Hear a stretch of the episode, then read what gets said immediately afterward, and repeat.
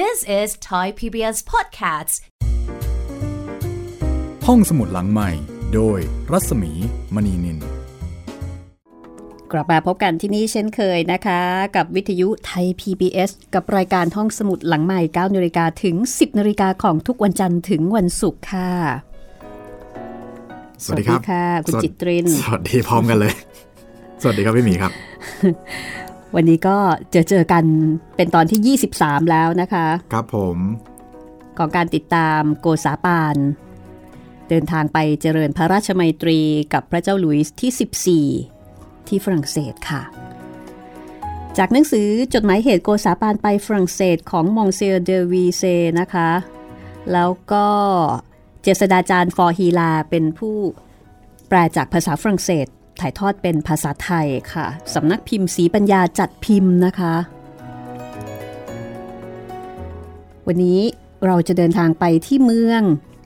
แซงกังแตงใช่ไหมคะแซงกังแตงหรือแซงกองแตงนะครับผมค่ะ ซึ่งก็เป็นเมืองที่อยู่สองฝากฝั่งแม่น้ำซอม ลักษณะนี้คล้ายกรุงเทพอีกแล้วเอ่อเป็นเมืองที่ท่าทางว่าน่าจะอุดมสมบูรณ์นะคะ เพราะว่าอยู่ผม ริมฝากฝั่งแม่น้ำ แล้วก็เอ่อเท่าที่ดูนะคะ ที่เมืองแซงกังแตงเนี่ยรู้สึกว่าเราน่าจะใช้เวลาอยู่ไม่นานนักโอ้ครับผม จากนั้นวันนี้เราน่าจะได้ถึงสองเมืองค่ะโอ้เยี่ยมเลยครับพี่ค่ะ เราจะไปที่เมืองลาแฟนะคะ อีกเมืองหนึ่ง ซึ่งก็เป็นเมืองป้อมปราการ เป็นเมืองที่มีมีแหล่งน้ำธรรมชาติ เป็นปราการธรรมชาติเช่นกันค่ะ โอ้แถวนี้นี่อุดมสมบูรณ์มาก ครับผม แล้วก็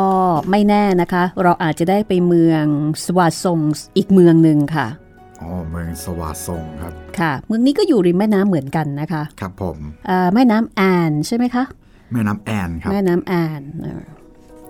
อาจจะได้ไปถึง 3 เมืองด้วยกันนะคะ วันนี้ ก็แก้เบื่อสำหรับคุณผู้ฟังที่ติดเกาะอยู่ในตอนนี้นะคะ ติดเกาะ เราติดเกาะอยู่ที่บ้านของเรานะคะ แล้วก็ต้องถือว่าเป็นการติดเกาะที่ อุดมสมบูรณ์นะคะ คิดว่า เพราะว่าหลายบ้านก็คงจะต้องมีการเตรียมความพร้อมแล้วก็จัดเต็ม ข้าวปลาอาหาร น่าจะเพียบพร้อมบริบูรณ์ครับอาจจะยิ่งกว่าในเวลาธรรมดาซะด้วยซ้ำเป็นไปนะได้ครับพี่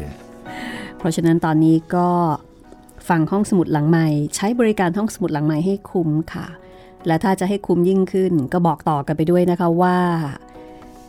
สามารถที่จะมาแก้เบื่อ แก้เซ็ง หาความรู้อย่างสนุกสนาน ได้ที่ห้องสมุดแห่งนี้ แล้วก็ไปเที่ยวกันแบบฟรีๆ ไม่ต้องกลัวเชื้อโรคกันด้วยนะคะ คือตอนนี้เนี่ยไม่มีใครนะคะสามารถจะไปเที่ยวที่ฝรั่งเศสได้เลย ไม่มีใครนะคะ ไม่มีใครอยากไปเลยครับพี่ตอนนี้ แต่ว่าถ้าอยากไปนะเนี่ยมาไปกับเราเลย ครับผมเอาละค่ะถ้าพร้อมแล้วเดี๋ยวเราไปเมืองแซงกังแตงกันก่อนเลยนะคะ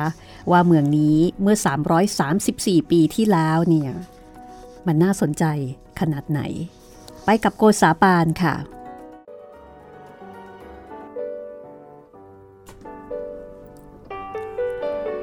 สำหรับเมืองแซงกังแตงนี้นะคะ ก็เป็นเมืองอยู่สองฝากฝั่งแม่น้ำซอม แต่เดิมรวมอยู่ในแว่นแคว้นชื่อว่า แมดังวา ซึ่งเคยมีอิสระของตัวอยู่มาแต่ก่อน แต่ว่าก็มารวมกันอยู่ในมณฑลปีกาดี ที่นี่เป็นเมืองใหญ่ มีการหัตถกรรมหลายอย่าง ชั้นแรกของเมืองแซงกังแตงเป็นของท่านกงต์เดอแวร์มังดัวส์ ซึ่งปกครองอยู่ตามลำพัง และก็ต่อมาได้ตกเป็นของพระเจ้าฟิลิปโอกุสแห่งฝรั่งเศส แล้วต่อมาได้เป็นส่วนหนึ่งในแว่นแคว้นประเทศบูร์กอญ ซึ่งในปัจจุบันก็คือแคว้นเบอร์กันดีของฝรั่งเศส ต่อมาภายหลัง เมืองนี้ได้ตกเป็นของสเปนอีกนะคะ เพราะว่าสเปนตีได้ จนกระทั่งถึงปี 1559 แต่ว่าในปีนั้นมีสัญญาสงบศึก ที่เมืองกาโตกังแบซีสเปนยอมตกลงค่ะยกเมืองแซงกังแตงเนี่ยกลับคืนเป็นของฝรั่งเศส ก็เลยเป็นของฝรั่งเศสตั้งแต่นั้นมา การต้อนรับราชทูตเข้าเมืองแซงกังแต่งนี้นะคะ ก็เป็นแบบเดียวกับที่เคยเป็นมาในเมืองอื่นๆ นั่นก็คือเจ้าเมืองแล้วก็กรมการอำเภอต่างขี่ม้า แล้วก็ขึ้นรถออกไปรับราชทูตถึงนอกเมือง พอพบกันกลางทาง พวกทหารที่ออกไปคอยรับจากในเมือง ก็ยิงปืนสลุดตามธรรมเนียม แล้วก็ทำคำนับวันทยาวุธพร้อมกันทุกหมวดหมู่ แล้วก็จัดกันให้ออกเดินมาเข้าเมืองเป็นขบวน พวกทหารกองอัศวินมหามงกุฎก็ล้อมรถราชทูต มือถือดาบเรื่อยมาเป็นการแสดงความเคารพ แล้วขบวนก็เคลื่อนออกเดิน มีทหารแห่หน้าหลังนะคะ ทั้งขุนนางข้าราชการ แล้วก็ขุนนางพลเรือนอีกประมาณ 200 คน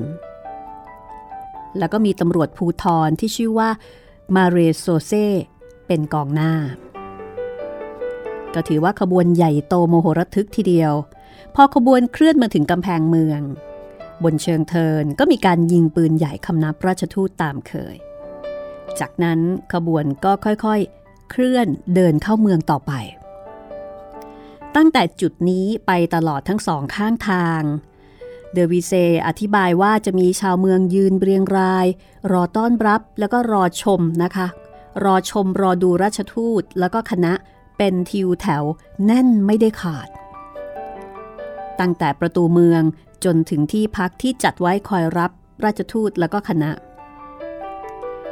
ส่วนหน้าประตูที่พักก็มีตราประจำรัชกาลของพระเจ้าแผ่นดินสยาม คือสมเด็จพระนารายมหาราชเป็นเครื่องประดับ ซึ่งก็ว่ากันว่าเป็นที่จับตาราชทูตยิ่งนักคือ มองเห็นคงจะโดดเด่นสะดุดตา ประทับใจ ที่ให้ความสำคัญ แล้วก็ใช้สีเงินกับสีทองเนี่ยสลับกันทำให้งดงามมาก เมื่อถึงประตูที่พักแล้ว ฝ่ายกองทหารปืนขอแบบโบราณ ซึ่งอยู่บนหอกลางเมือง ก็มีการยิงปืนขอพร้อมกัน แล้วก็อาศัยที่หอกลางกับบ้านของราชทูตอยู่ตรงข้ามกันไม่ห่างกันมากนัก เพราะฉะนั้น โกษาปานจึงไม่ได้ยินแค่เสียงปืนขอเท่านั้น ปืนขอนี่ก็คงจะหมายถึงปืนที่มีปลายเป็นตะขอนะคะ คือไม่ได้ยินแค่เสียงปืน แต่ว่ายังได้เห็นทั้งปืน แล้วก็เห็นทางผู้ยิงโดยถนัดด้วย ทีนี้เมื่อราชทูตพักอยู่ในบ้านนั้นได้ไม่นานนัก เจ้าเมือง แล้วก็ขุนนางทุกกรมทุกกอง ต่างก็มาแสดงคำเชื้อเชิญ แล้วก็ชวนเลี้ยงวายเล้าอางุ่นเหมือนที่เคยเป็นในเมืองอื่นๆ ค่ะ ผู้ที่แสดงสุนทรพจน์นะคะ เป็นเจ้าพนักงานฝ่ายสารชื่อว่ามองเซียโรอาร์ตซึ่งท่านผู้นี้เพิ่งจะได้เป็นผู้ใหญ่ฝ่ายพลเรือนในปีนั้นนั่นเอง ถัดมาก็เป็นนักบวชมาคำนับต่อไป แล้วก็ท่านอาเบคอดีเน่ผู้แทนท่านเดอโมปู ซึ่งเพิ่งรับตำแหน่ง เป็นสังฆราช เมืองกัส ก็ได้เป็นผู้แสดงคำเชื้อเชิญ แล้วก็มอบสิ่งของจำนันจำเพาะของฝ่ายนักบวช ซึ่งเดอวีเซ่ก็บอกว่าเป็นที่สังเกตอยู่สักหน่อย เพราะปกติแล้วไม่ใช่ธรรมเนียมที่นักบวช หรือว่าบาทหลวงเนี่ยจะมามอบอะไรให้กับคารวาส แต่ว่ามักจะเป็นการที่คารวาสถวายสิ่งของแก่บาทหลวงหรือว่านักบวชต่างหาก ในที่นี้นะคะเดวิเซ่บอกว่า ไม่ทราบสุนทรพจน์ของกรมการเมืองแซงกังแตงรวมไปถึงของคณะสงฆ์คือแปลกไปกว่าทุกๆเมือง คือไม่มีการบันทึกถึงคำกล่าวต้อนรับของทางฝ่ายกรมการเมืองแล้วก็คณะสงฆ์แต่มีการบันทึกถึงใจความคำตอบ แห่งสุนทรพจน์ของโกษาปานค่ะ ซึ่งได้ตอบรับทางด้านข้าราชการเมืองแซงกังแต่งดังนี้ค่ะ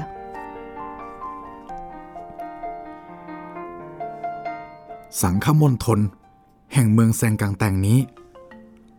ประกอบด้วยเกียรติยศอันสูงใหญ่ มีเหตุประจักษ์อยู่แก่ตาหลายประการ ประการหนึ่ง พระเจ้าหลุยที่ 14 มหาราชเจ้า มิจำเพาะทรงรับตำแหน่ง เป็นผู้อุปถัมภ์คณะสงฆ์แสงกลางแต่งนี้ ยังทรงพระมหากรุณา โปรดเกล้ารับตำแหน่งกิตติมศักดิ์แห่งคณะนี้ด้วย ก็เป็นเกียรติยศหาที่สุดมิได้ ประการสองคณะสงฆ์อยู่ในสำนักที่เก็บรักษาพระธาตุของนักบุญแซงกังแตง ซึ่งเป็นองค์มาตี อันศรัทธาและกล้ากล้าอาจหาร ในการบำรุงพระคริสตศาสนา ก็เป็นพระเกียรติยศอันใหญ่ยิ่งอีกส่วนหนึ่ง ประการสามสมณกิริยา อัธยาศัยของคณะสงฆ์นี้ เพียงเท่าที่สังเกตด้วยในตาในขณะนี้ ก็สุภาพเรียบร้อย น่าชวนศรัทธา สัพปรุษทั้งหลายผู้พบเห็น ก็เป็นเกียรติยศอันสูงใหญ่ ซึ่งสมควรแต่ตำแหน่งคริสตบุตรในศาสนาของพระองค์ การได้แลเห็นบรรดาสงฆ์ผู้ทรงศีลศรัทธาแกล้วกล้าชนี้ เป็นบุญวาสนาของผู้เห็น เพราะอาจให้บังเกิดความศรัทธาตามด้วยกิริยาสุภาพของท่าน เป็นพยานแห่งความดีของพระศาสนา ซึ่งได้อบรมนิสัยให้ละเอียดสุขุมน่านับถือเพียงนี้ และเป็นด้วยเหตุอันเดียวกันนี่แหละ ซึ่งได้บันดาลให้พระเจ้าแผ่นดินสยามของเรา เกิดมีความเลื่อมใสในพระเจ้าแผ่นดินฝรั่งเศสของท่าน เพราะท่านทรงเห็นและทรงได้ยินพระสงฆ์ใจศรัทธา กิริยางามในศาสนาของท่าน บันดาลให้ออกไปเที่ยวประกาศศาสนาของท่าน ถึงในประเทศสยามของเรา ดังนี้เป็นต้น และพระองค์ทรงนับถือถึงกับชุบเลี้ยงอุปถัมภ์บำรุงมิให้อนาทรร้อนใจแต่ประการใด ทั่วพระราชอาณาจักรสยามมิได้ขาด ยิ่งกว่านั้น พระองค์ยังทรงปลูกสร้างโบสถ์วิหาร และสำนักอาศัยสำหรับท่านและสานุสิทธิ์ของท่านในเมืองไทยด้วย ก็ล้วนเป็นผลแห่งกิริยามารยาทอันสุภาพน่านับถือของท่าน ผู้ได้ออกไปสอนคริสตศาสนาในเมืองไทย เป็นประถมเหตุเบื้องต้นนี้เอง ในที่สุดนี้เราขอให้ท่าน ได้โปรดสวดภาวนา แบ่งส่วนกุศล อุทิศให้พวกเรา และบรรดาชนชาวสยามด้วยจงมากเถิด พอท่านพระราชทูตตอบปราศัย ยกย่องบาทหลวงที่มีฐานดันดอนสูงดังนี้แล้ว บรรดาบาทหลวงต่างก็มาคำนับราชทูตทีละองค์ทีละองค์ จากนั้น พวกขุนนางฝ่ายศาลแล้วก็ทั้งศาลฝ่ายหลวง แล้วก็ศาลฝ่ายรัษฎร มีการแบ่งแยกย่อยลงไปอีก แล้วก็พวกเจ้าภาษีนายอากร มีภาษีเกลือเป็นต้น ก็ได้เข้ามาเป็นพวกเดียวกัน คือเข้ามารวมกัน แล้วก็คำนับกัน เสร็จสับแล้ว ท่านดาบังกู ข้าหลวงพิเศษก็ได้เข้ามาขออานัตสำหรับค่ำคืนนั้น ในส่วนของโกษาปาน เมื่อได้ทราบประวัติของเจ้าเมืองที่ชื่อมากีเดอปราเดลอยู่บ้าง ว่าท่านนี้ถือเป็นนักรบสำคัญ เคยทำศึกสงครามมาไม่รู้กี่ครั้ง แล้วก็มีบาดแผลเป็นเกียรติยศติดอยู่ที่หน้าไม่รู้กี่แห่ง คือกรำศึกมามาก จึงตั้งอานัตให้สมกับความชอบ ของท่านเจ้าเมืองผู้กล้าหาญนั้นว่า ปริซาเจอเดเรกีดาเนสซึ่งแปลว่า ท่านหนักด้วยดอกชัยพฤกษ์ยิ่งเสียกว่าดอกฉนำอธิบายแปลความหมายก็คือ ชัยชนะล้ำอายุและบาดแผลของท่าน เย็นวันนั้น ชาวเมืองแซงกังแตงก็ได้มีการติดประทีปโคมไฟกันทุกบ้าน เช่น รอบสนามกลางเมือง ซึ่งที่นี่ถือเป็นสนามใหญ่แล้วก็งาม อย่างหาที่เปรียบไม่ได้ คืองามกว่าที่อื่นๆที่เคยพบเห็นมา เวลาก่อนเช้า มีบรรดาสาวๆผู้ดี มาดูราชทูตเป็นอันมากตามเคย แล้วก็มีการดีดสีตีเป่าเครื่องดนตรีตลอดเวลาด้วย ในวันรุ่งขึ้น ในเวลาเช้า ราชทูตให้ขุนนางไทย ซึ่งที่มาด้วยกันนั้น ไปดูวัดใหญ่กลางเมือง เพื่อที่จะได้ถวายรายงานต่อสมเด็จพระนารายณ์เมื่อกลับไป ขุนนางเหล่านั้นก็ไปดูวัด พอกลับมาก็แจ้งว่าเป็นวัดที่ใหญ่แล้วก็งามที่สุด จากนั้นพอรับประทานอาหารเช้าเสร็จสับก็ถึงเวลากำหนดจะเดินทางออกจากเมืองแซงกังแตงกลับไปทางพระนครหลวงหรือว่ากรุงปารีสต่อไป แต่ก่อนที่จะออกไป ก็มีการตีระฆังตามวัดวาอารามต่างๆ อย่างเซ็งซ่า ทางฝ่ายราชการก็มีการยิงปืนใหญ่ ทั้งปืนใหญ่ปืนเล็กยิงกระหน่ำกันไป มีการจัดกระบวนแห่ แห่รถราชทูตไปส่งจนพ้นชานเมือง คือทำเหมือนกับตอนที่ต้อนรับ เสร็จสับแล้ว จึงได้ลากันไปข้างฝ่ายขบวนของราชทูตก็เดินทางต่อ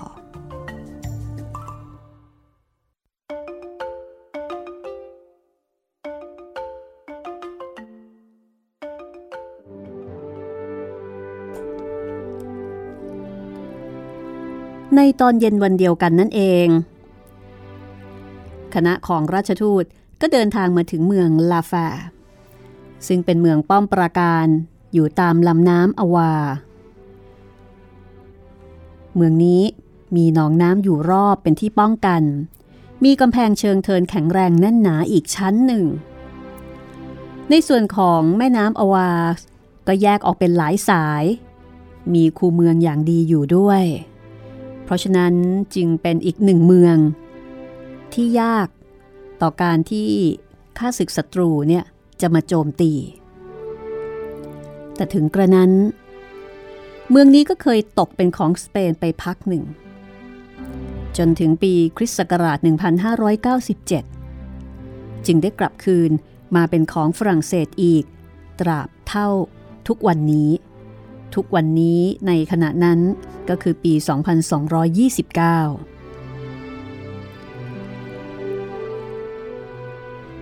ก่อนที่คณะของราชทูตจะเดินทางเข้าเมืองลาฟา ทหารม้า 100 คน กับมองเซียร์เดอลาฟงตานซึ่งเป็นหัวหน้าบังคับการแทนเจ้าเมือง ก็ได้มาต้อนรับถึงที่นั่น เมื่อถึงประตูเมือง มีทหารชื่อ กองหนุ่ม มาคอยท่าต้อนรับ พอถัดไปอีกหน่อยนึง มาถึงบ้านแซงฟิรามังซึ่งอยู่ในประตูเมือง แต่ว่านอกกำแพงชั้นในบองเซียร์มาคอเย ผู้บังคับการเมืองก็ได้ออกต้อนรับคำนับอยู่ณที่นั้น ในคำคำนับนั้น ท่านก็ได้กล่าวว่า ตัวท่านเอง กับประชาชนชาวลาฟา มีความยินดีเป็นอันมาก ในการที่ท่านราชทูตสยาม มีโอกาสผ่านมาเหยียบเมืองลาฟา แล้วก็มีพระราชโองการจากพระเจ้าหลุยส์ที่ 14 สั่งให้พาท่านราชทูตไปดูอะไรต่ออะไรที่น่าดู ซึ่งมีอยู่ในเมืองลาฟานั้น พาไปดูจนครบ เป็นต้นว่าค่ายคูประตูหอรบ โรงเก็บอาวุธ แล้วก็โรงงานอื่นๆ ที่สำคัญสำคัญ เพราะเหตุชนี้ ท่านราชทูต ต้องการดูสิ่งใดในเมืองลาฟา ก็ขอให้บอกอทางเมืองยินดีที่จะปฏิบัติตามทุกอย่าง ไม่มีปิดบังเลย ในส่วนของโกษาปานก็ตอบขอบใจ แล้วก็กล่าวตอบเป็นใจความโดยสรุปว่า สิ่งที่อยากดูก็แค่แปลนเมืองกับค่ายเท่านั้น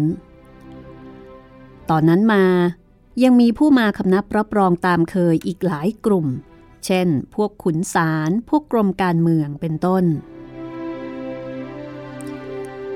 เมื่อแห่มายิงปืนใหญ่ แล้วก็เดินทางมาถึงที่พัก เมื่อคณะทูต เข้าไปอยู่ในบ้านที่พักนั้นแล้ว สังฆราชเมืองลัง กับบรรดาบาทหลวง ก็มาคำนับราชทูตถึงที่พัก พอถึงเวลาราชทูตก็เชิญสังฆราชองค์นั้นกับมองเซียร์มาคอเย ให้อยู่กินอาหารเย็นด้วยกัน เย็นวันนั้นก็มีสุภาพสตรีชั้นสูงหรือว่าแหม่มผู้ดี นั่งอยู่ด้วยมากมายตามเคย ซึ่งโกษาปานก็ดูแลเอาใจใส่อย่างน่าชม มีการเชิญให้รับประทานผลไม้สดบ้าง ผลไม้กวนบ้างเป็นต้น จนเป็นที่ชอบพอของท่านทั้งหลายในที่นั้นเหมือนที่อื่นเหมือนกัน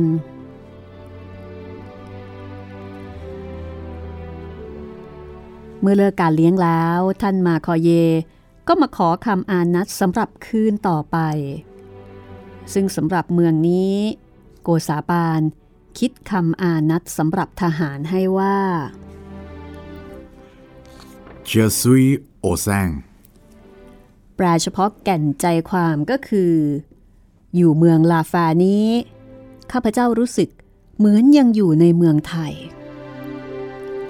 ใจความของคำอานัดนี้มีใช่ไม่มีเหตุผล มีเหตุผลพอสมควรทีเดียว เพราะว่า เมืองไทยนั้นมีน้ำนองท้องทุ่งอยู่หลายเดือน คือที่อยุธยาเป็นที่ลุ่ม เพราะฉะนั้นในหนึ่งปี ก็จะมีหน้าน้ำอยู่หลายเดือน แม้อยู่ในกรุงก็ให้รู้สึกว่าเหมือนอยู่เกาะกลางทะเลก็เกือบจะว่าได้ และสำหรับเมืองลาฟานี้ก็คล้ายๆกัน เพราะอย่างที่บอกเอาไว้ในตอนต้นว่าเป็นเมืองที่มีแหล่งน้ำมีหนองมีบึงเป็นที่ขังน้ำอยู่โดยรอบ คล้ายๆกับกรุงศรีอยุธยา โกษาปานจึงกล่าวถึงความรู้สึกของท่าน โดยเปรียบเทียบกับชัยภูมิของเมืองลาแฟพอให้คำสัญญาเสร็จ โกษาปานกับเจ้าเมืองก็มาดูแปลนคือผังเมือง ของเมืองลาแฟกันอยู่อีกสักครู่หนึ่ง จากนั้นต่างก็ลากันไป พอรุ่งขึ้นเวลาเช้า เจ้าเมืองก็มาเยี่ยมอีก และเมื่อท่านเจ้าเมืองมาถึง โกษาปานก็พาเจ้าเมืองไปดูข้างเตียงที่นอนของท่าน เพื่อให้ดูว่า ผังเมืองที่เจ้าเมืองให้มานั้น โกษาปานหวงแหนเก็บรักษาเอาไว้อย่างดี ถึงกับเอาไปแขวนติดไว้ข้างเตียงนอน ร่วมกับดาบเกียรติยศของท่าน ไม่ยอมให้ห่างออกไปจากกันเป็นอันขาด เพราะว่านับถือเท่ากันทั้งสองสิ่ง คือให้เกียรติมาก เมื่อคณะของโกษาปานออกจากเมืองลาฟาในเวลาเช้า 8นาฬิกา มีขบวนพลทหาร ซึ่งเป็นพลทหารเหมือนกับพลทหารอาสา คือใช้คำว่าพลทหารสมัคร และพลเมืองประชาชนโดยทั่วไปแห่แหนแน่นขนาด เหมือนกับเมื่อตอนต้อนรับไม่มีผิด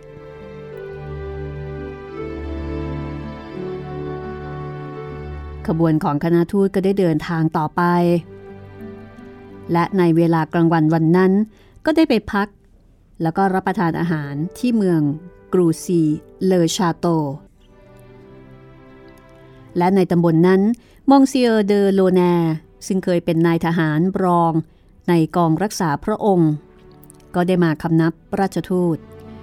เมื่อทางโกษาปานทราบว่านายทหารรองคนนี้เคยเป็นผู้มีความดีความชอบในศึกสงครามมาก่อน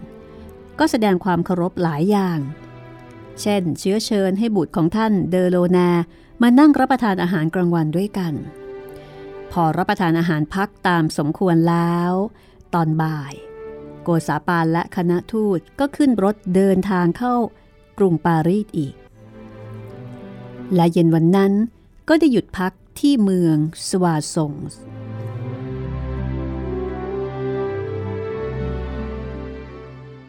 พักเหนื่อยกันสักครู่ค่ะ และเดี๋ยวช่วงหน้า ไปแวะที่เมืองสวาซงส์เมืองโบราณ ริมแม่น้ำแอนค่ะ This is Thai PBS Podcasts.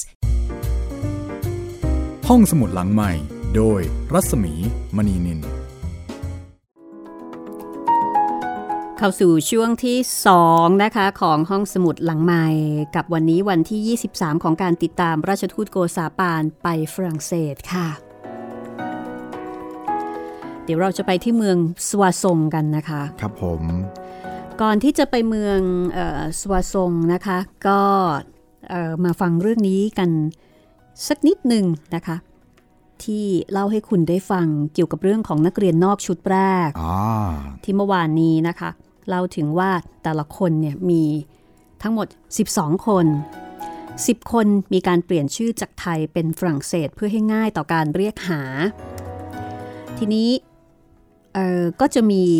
1 คนที่ป่วยหนักจากการเดินทางมารับศีลจุ่มไม่ได้ อีกหนึ่ง เสียชีวิตระหว่างทาง แล้วก็หลังจากนั้นก็แยกย้ายไปพักอยู่กับครอบครัวของคนฝรั่งเศสนะคะบาทหลวงฝรั่งเศสมีการบันทึกด้วยนะคะว่า เด็กสยาม เป็นคนถ่อมตน สุภาพเรียบร้อย เปลี่ยนเสื้อผ้า ใช้ถุงเท้าแล้วก็สวมหมวกขาวพันผ้าดอก ข้างบน พันผ้าดอกนี่เหมือนกับว่าเอาผ้าลายดอก เข้าใจว่าน่าจะเป็นผ้าลายดอกเนี่ยนะคะามาพันหมวก แล้วก็ข้างบนมียอดแหลม แล้วก็ต่อมาเนี่ยขอลูกประคำสำหรับคล้องคอตามแบบคริสด้วย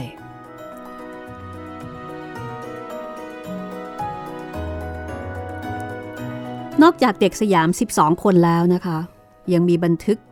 ที่ไม่ค่อยได้เปิดเผยต่อสาธารณชนอีกก็คือว่า มีเด็กชายอีก3คนที่มากับคณะราชทูต ไม่ได้มาเรียนหนังสือ แต่ถูกส่งมาอยู่ในฝรั่งเศสโดยตรงเลย คนแรกคือหลานของเจ้าชายแขกมากัสซาเอ่อมากัสซาก็คือแขกที่เรียกกันว่าแขกมักกะสันอ่าเป็นกลุ่มมุสลิมที่ก่อกบฏชิงราชบัลลังก์ในอยุธยา ซึ่งตอนนั้นนี่เป็น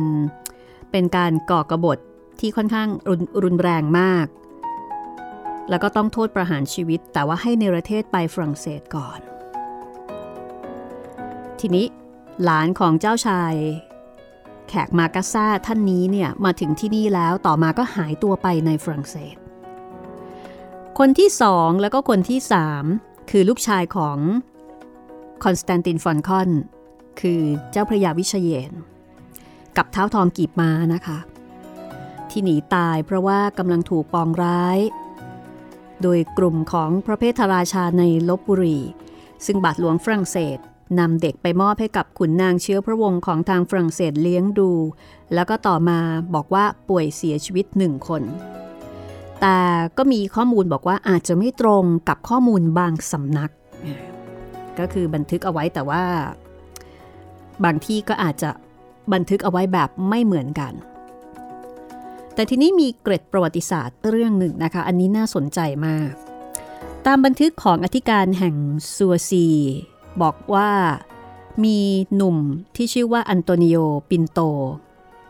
ที่อายุ 22 ปีที่เคยเล่าไป แล้วบอกคนนี้ฉลาดมากครับพ่อเป็นโปรตุเกสแล้วก็แม่เป็นชาวสยาม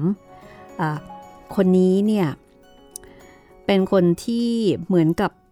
คนฝรั่งเศสชื่นชมมาก แม้ว่าตอนเดินทางมาในเรือ ปินโตนี่ป่วยแล้วก็เมาคลื่นตลอด แต่พอมาถึงกรุงปารีสหลังจากที่ได้พักฟื้นร่างกายแล้ว บาทหลวงคณะการต่างประเทศ ซึ่งจบจากมหาวิทยาลัยซอบอนในกรุงปารีสเรียกอันโตนิโอปินโตไปทดสอบความรู้ หลังจากนั้นก็ให้ขึ้นเวทีแบบปุจฉาวิสัชนาต่อสาธารณชนในฝรั่งเศสนะคะ แล้วก็มีการสนทนากับหนุ่มปินโต ในลักษณะของการถามตอบ เกี่ยวกับเรื่องของการเวียนว่ายตายเกิด ซึ่งจากการทดสอบนานกว่า 2 ชั่วโมง ปราดทั้ง 4 คนซึ่งล้วนแล้วแต่เป็นผู้จบการศึกษาระดับปริญญาเอก จากมหาวิทยาลัยชื่อดังเนี่ยทึ่งในสติปัญญาไหวพริบปฏิพานของหนุ่มอันโตนิโอปินโตมาก บอกว่าคนคนนี้เก่งมากมีความพร้อมที่จะขึ้นโต้วาที แล้วก็มีบาทหลวงปราด แล้วก็ชาวปารีสแห่กันมาฟังการปุจฉาวิสัชนา กันอย่างล้นหลามเลยทีเดียว เออแปลกดีนะครับพี่ ก็ถือว่าเขาคง คงเป็นคนที่พูดเก่ง แล้วก็น่าจะเป็นคนที่ฉลาดมากครับ เพราะว่าตามบันทึกบอกว่าหนุ่มปินโตจากสยามนี้ สร้างความประทับใจต่อสาธารณชนในกรุงปารีสแบบกระหึ่มห้องเลยทีเดียว ซึ่งต่อมาเขาได้รับการสนับสนุนให้ไปศึกษาแล้วก็ทำงานในระดับสูงสุดกับพระสันตะปาปาที่กรุงโรมนะคะ คือไปไกลเลย แล้วก็อีกสามเดือนต่อมา หนุ่มปินโต ก็ไปโต้วาทีวิทยานิพนธ์ต่อหน้าพระพักคือหน้าพระพักของสมเด็จพระสันตะปาปา แล้วก็บาทหลวงชั้นพระคาดินัน พร้อมทั้งปราดในโรมเนี่ยที่มานั่งฟังต่างปรบมือสรรเสริญ ยอมรับชาวสยามผู้นี้ในด้านของความเป็นอัจฉริยะ โดยบอกว่า ตั้งแต่ตั้งสถาบันแห่งนี้มายังไม่เคยมีชาวต่างชาติคนใดจะแตกฉานเท่ากับหนุ่มสยามผู้นี้เลย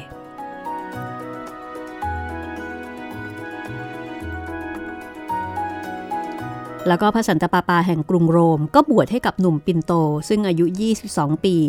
เป็นบาทหลวงเป็นกรณีพิเศษ ก่อนที่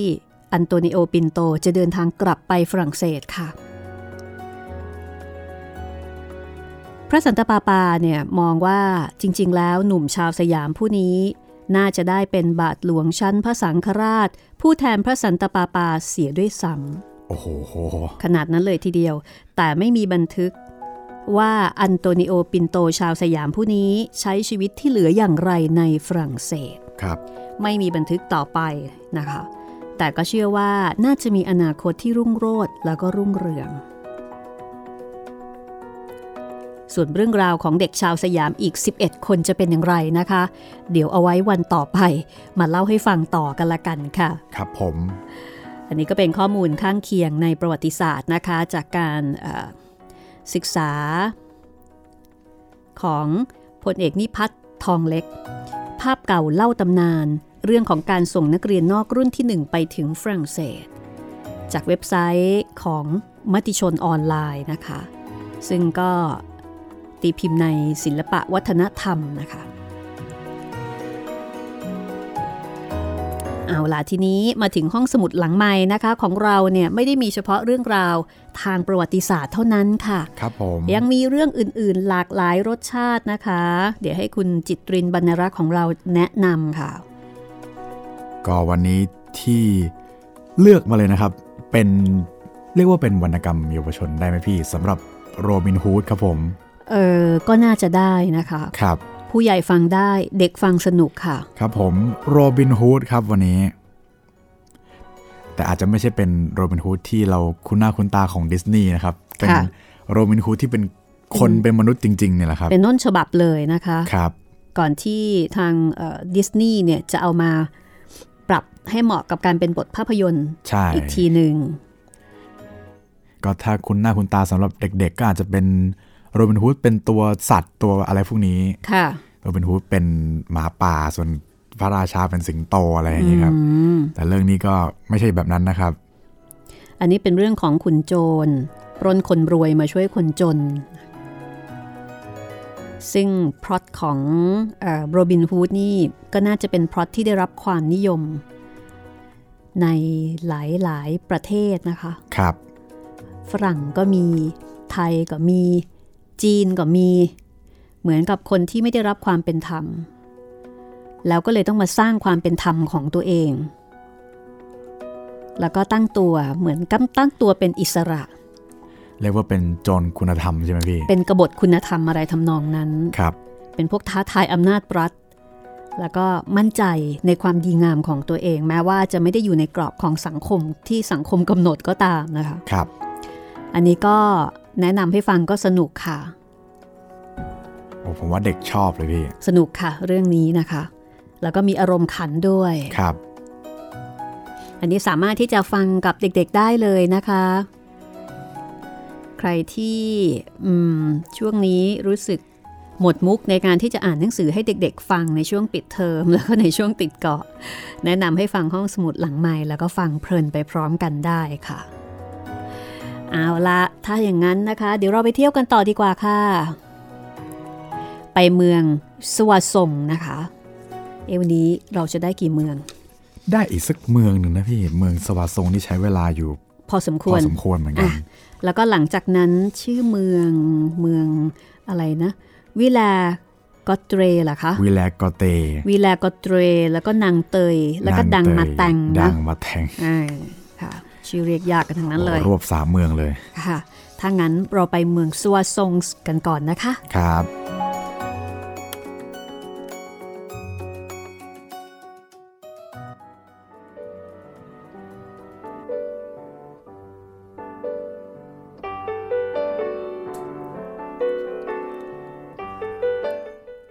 สำหรับเมืองสวาซงส์นี้ก็เป็นเมืองโบราณนะคะ ตั้งอยู่ริมลำน้ำแอนซึ่งผู้บันทึกบอกว่า ถือว่าเป็นเป็นบุญแก่เมืองมิใช่น้อย กับการที่เมืองตั้งอยู่ริมแม่น้ำแอนเพราะว่าเป็นโอกาสให้ทำการค้าขายได้สะดวก ตั้งแต่ครั้งปฐมกษัตริย์ คือกษัตริย์องค์แรกที่ได้มีในเมืองฝรั่งเศส เมืองสวาซงนี้เคยเป็นราชธานีมาก่อนด้วยนะคะ ก่อนที่จะย้ายเมืองหลวงไปที่กรุงปารีส จากนั้นเมืองสวาซงก็ลดลง ลดบทบาท เป็นเพียงที่ว่าการมณฑลบีกาดีเพราะฉะนั้นด้วยเหตุที่เป็นเมืองหลวงเก่า วัดวาอารามสถานที่สำคัญสำคัญที่งามในเมืองนี้จึงมีไม่น้อย เช่น วัดสังฆราชที่เรียกว่า วัดนักบุญมาตี แยแว และโปรตา กับวัดแซงเมดาด วัดแซงเครปัง วัดนอตรดาม วัดแซงยัง วัดแซงเลเย เป็นต้น เกียรติยศอันสูงสำหรับเมืองสวาซงส์นี้ก็คือ ถ้าถึงคราวที่พระมหากษัตริย์ จะทำพิธีราชาพิเศษ หากว่า สังฆราชเมืองแลงส์ไม่อยู่เป็นประธานในงานหลวงนั้นแล้ว สังฆราชเมืองสวาซงนี้ จะเป็นที่สองคือเป็นลำดับสองในการที่จะต้องรับกระทำพิธีราชาพิเศษแทน แต่มีวงเล็บนะคะว่า นี่เป็นธรรมเนียมสำหรับครั้งก่อนเมื่อประเทศฝรั่งเศส ยังเป็นราชาธิปไตยค่ะ ก็คือเป็นอันดับสองว่าถ้าสังฆราชเเมืองเมืองแรงไม่อยู่ก็ต้องเป็นเป็นเมืองสวาซงก็ถือได้ว่าเป็นเมืองสำคัญมากอีกเมืองหนึ่งพ่อข่าวว่าราชทูตสยาม เดินทางมาถึงเมืองสวาซงแล้ว กรมการเมืองซึ่งมีมองซิเออร์บอเซลเป็นประธาน ก็ได้รีบจัดแจงตระเตรียมเมืองให้สวยสะอาดงดงาม สมควรจะเป็นที่พำนัก แห่งผู้แทนของพระมหากษัตริย์ แห่งบุรพาทิตทันที เพื่อที่จะไม่ให้น้อยหน้าเมืองอื่นๆ ที่เคยต้อนรับราชทูตสยามมาแล้ว ในเวลานั้นตำแหน่งสังฆราชเมืองสวาซงยังว่างอยู่ เพราะฉะนั้น ท่านผู้สำเร็จราชการแทนพระเจ้าลุยส์ที่ 14 พร้อมทั้งกรมการผู้ช่วยทั้งหลาย จึงพร้อมใจกันลงความเห็นว่าควรจะจัดตำหนักของท่านสังฆราชที่ยังว่างอยู่นั่นเอง ให้เป็นที่พักแรมของบรรดาราชทูตสยาม เพราะว่าทั่วเมืองสวาซงส์นั้น จะหาบ้านช่องเรือนโรงที่งดงาม และก็เหมาะสมเท่ากับตำหนักของสังฆราชนั้นเป็นไม่มี แม้กระทั่งพระเจ้าแผ่นดินฝรั่งเศสเอง ถ้าเมื่อใดที่เสด็จประพาสเมืองสวาซงส์ก็จะเสด็จมาประทับที่ตำหนักนั้นทุกครั้ง ไม่ได้ทรงพักที่อื่นเลย ทีนี้เมื่อมีความเห็นพร้อมกันเช่นนี้ ต่างก็ขนเอาเตียงตู้เครื่องตกแต่งบ้านของตัวเองที่งดงาม มาตั้งประดับตำหนักที่พักของราชทูต ให้ครบถ้วนต่อการใช้สอย มีเตียงถึง 24 เตียง ซึ่งล้วนแต่งงามประณีตด้วยกันทั้งนั้น แต่ที่งามยิ่งกว่าที่ไหนๆทั้งหมด ก็คือห้องพักของท่านอัครราชทูตนั้น ถือว่างามมากจริง ๆ บรรดาประตูหน้าต่างประดับไปด้วยตราแผ่นดินสยามหมดทุกด้าน คือไม่ได้ยกที่พักที่ดีที่สุดในเมืองให้ แต่ว่ายังมีการมาประดับประดาให้เกียรติด้วยการติดตราแผ่นดินสยามอีกต่างหาก นอกจากนี้เพื่อที่จะเพิ่มความสง่างาม แก่การรับรองราชทูต พวกคฤหาบดีหรือว่าพวกเศรษฐี ที่มีอายุอยู่ในระหว่างเป็นชายชะกัน และที่สมัครเป็นกองทหาร คือตรงนี้นะคะ ผู้แปลให้ข้อมูลเพิ่มเติมว่า ในเวลานั้นตามประเทศต่างๆ อย่างเช่นที่ฝรั่งเศสไม่ได้มีการเกณฑ์ทหาร ทหาร จะเป็นทหารรับจ้าง แล้วก็ทหารอาสา กองทหารสมัครที่กล่าวถึงในเรื่องนี้จึงเหมือนกับทหารเสือในเมืองไทย ก็เกือบจะว่าได้ คือบรรดาทหารทั้งหลายก็พร้อมกันลงความเห็นว่า จะมีการประดมพลสวนสนามกองสมัครเหล่านี้แบ่งเป็น 21 กอง แต่ครบจำนวนบ้าง ไม่ครบบ้าง พอตกลงอย่างนี้ ก็พากันจัดการในกองของตนให้ครบตามบัญชี กองไหนขาดพลหรือว่าขาดนายหมวดหมู่ ก็เลือกตั้งขึ้นทันทีทันใด ครั้นจัดกองเสร็จเรียบร้อย ก็มีการแบ่งหน้าที่ต้อนรับ คือในพวกทหาร 21 กองที่เป็นฝ่ายทหารสมัคร ให้ 17 กองออกไปต้อนรับถึงประตูเมือง ที่ชื่อประตูเดอครูซี ที่นั่น แยกให้สีกองอยู่เฝ้ารับที่ประตูนั้นพร้อมกับเจ้าเมืองกรมการ ส่วนอีก 13 กองไปไหนให้ออกไปต้อนรับนอกประตูหนทางไกล เพียงชั่วลูกปืนตก คือ ชั่วลูกปืนตก ยิงลูกปืนไปตกตรงไหน ก็ไปตั้งขบวนที่นั่น ส่วนอีกสี่กอง ให้เหลืออยู่เรียงราย เฝ้ากันในที่เมืองรอบตำหนักของราชทูต แล้วก็ยังมีกอง 200 พิเศษที่เรียกว่า กองเดอลักบูสคือกองทหารม้าปืนสั้น มีคำสั่งให้ออกไปรับราชทูตถึงนอกเมืองหนทางไกลถึงร้อยเส้น ส่วนกองทหารปืนใหญ่ก็เอาปืนใหญ่ขึ้นไปบนกำแพงเมือง เตรียมไว้คอยยิงสลุดต้อนรับ เมื่อได้ข่าวว่ารถของราชทูตกำลังเดินทางมาถึง ทีนี้เพื่อที่จะให้กองทหารเกียรติยศต่างๆ เหล่านี้ ทำการประชุมตามหน้าที่ของตนได้สะดวก เจ้าเมืองก็มีประกาศให้ชาวเมืองได้ทราบทั่วกันดังนี้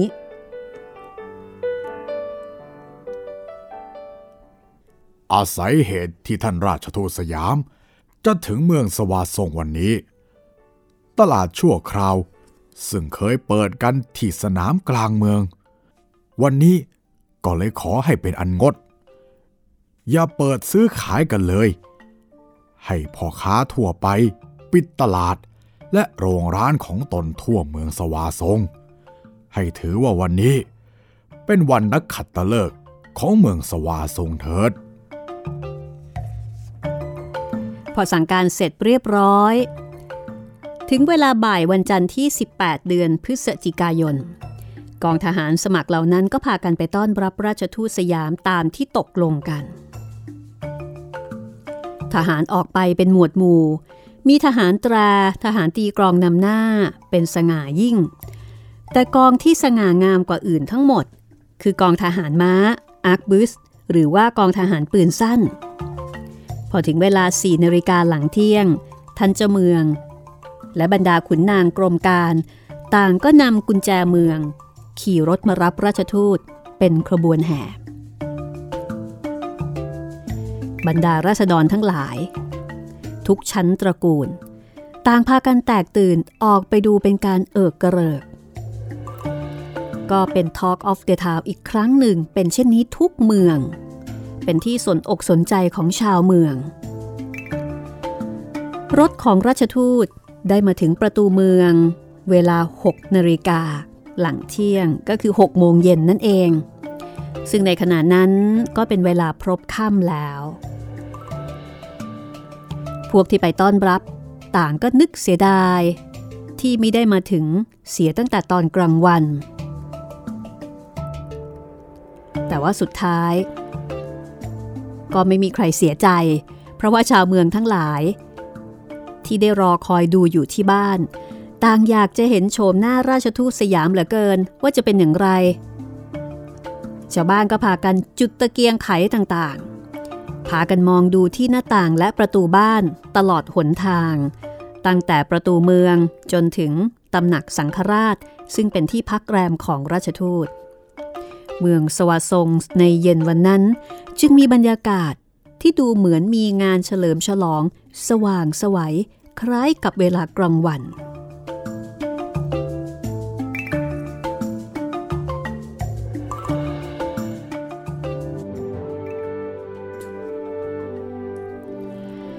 ขบวนราชทูตรับกุญแจเมืองที่ประตูเสร็จเรียบร้อยแล้ว ขบวนก็เคลื่อนเข้ามาด้วยความเป็นระเบียบเรียบร้อย จนถึงที่พักคือตำหนักของท่านสังฆราช ซึ่งที่นั่น คณะสงฆ์ของเมืองก็ได้ต้อนรับคำนับท่านราชทูต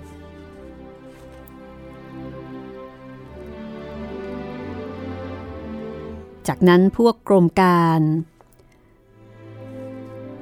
ก็ได้เชิญคณะราชทูต มารับถ้วยองุ่นแห่งเมืองสวาซง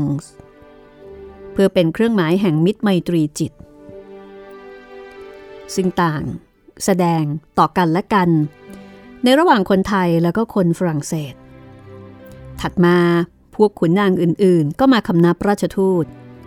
แล้วก็กล่าวคำเชื้อเชิญ อวยชัยให้พรเป็นลำดับจนถึงเวลาประมาณ9นาฬิกาก็คือประมาณ3ทุ่ม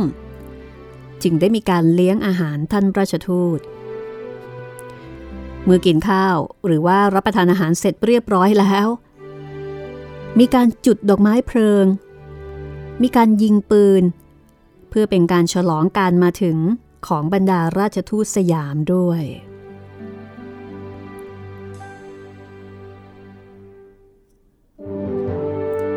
พอรุ่งขึ้นเวลาเช้า คณะราชทูตก็รับประทานอาหารเช้ากับเจ้าเมือง แล้วก็ครอบครัวของเจ้าเมือง จากนั้นก็ได้ขึ้นรถ กับท่านเจ้าเมืองแล้วก็บรรดากรมการเมือง ไปชมเมืองสวาซงซึ่งก็มีการไปชมวัดของท่านสังฆราชเมืองสวาซงคือวัดแซงเยแวแล้วก็ไปดูพระอารามแซงยัง ซึ่งเป็นอารามที่งามยิ่ง ในฝรั่งเศส โบสถ์มีสีขาว สะอาดตา ข้างในสว่างเห็นแจ่มแจ้ง ราวกับข้างนอก ไม่ได้มืดทึบ เหมือนอย่างบางแห่งถัดจากวัดนี้ก็ไปดูสวนอาร์คบูสแล้วก็สนามเม ซึ่งเป็นสนามที่เพิ่งสร้างขึ้นใหม่ ต้นไม้ ยังสูงไม่เต็มที่แต่ก็ดูงาม เย็นวันนั้นเมื่อกลับมาจากการเที่ยวชมเมือง โกษาปานราชทูตได้รับเลี้ยงที่จวนเจ้าเมือง พร้อมกับขุนนางแล้วก็เจ้าหน้าที่สำคัญที่มีอยู่ในเมืองสวาซงหลังจากการรับประทานอาหารเย็นก็มีการเต้นรำเพื่อเป็นที่รื่นเริงต่อไปอีก และในการประชุม คือในงานเต้นรำนั้น โกษาปานก็ได้แสดงให้เห็นว่า โกษาปานไม่ได้มีความสามารถแค่เรื่องของการเจรจาการบ้านการเมืองเท่านั้น แต่ว่าในเรื่องของการโอภาปราศัย ก็มีความชำนิชำนาญไม่แพ้ใครเหมือนกัน เมื่อเลิกเต้นรำแล้วท่านเจ้าเมืองก็พาโกษาปานแล้วก็คณะทูตกลับมาอย่างที่พัก ซึ่ง พวกทหารสมัครหรือว่าทหารอาสา ก็มีการจุดดอกไม้ไฟเป็นเกียรติยศอีกครั้ง มีการบันทึกว่าถึงที่พักเป็นเวลาดึกดื่นมากทีเดียว รุ่งขึ้นวันพุธที่ 20 พฤศจิกายนเมื่อรับประทานอาหารเช้า แล้วก็รับคำอำลาของชาวเมืองสวาทรงแล้ว ท่านราชทูตโกษาปานและเจ้าเมือง พร้อมทั้งคณะราชทูตก็ได้ขึ้นรถออกจากสวาทรงเพื่อที่จะเดินทางกลับกรุงปารีสต่อไป พวกทหารทุกเหล่ามีการยืนเรียงรายไปตามทางจนถึงประตูเมือง ส่วนกองตำรวจภูทรก็พากันไปส่งไกลออกไปอีก ซึ่งก็เป็นที่พอใจของราชทูตมิใช่น้อย บันทึกเอาไว้ว่า โกษาปานนั้นขอบใจแล้วขอบใจเล่า ที่ชาวเมืองสวาทรงดูแลเอาใจใส่อย่างดี จากนั้นต่างก็ลากันไป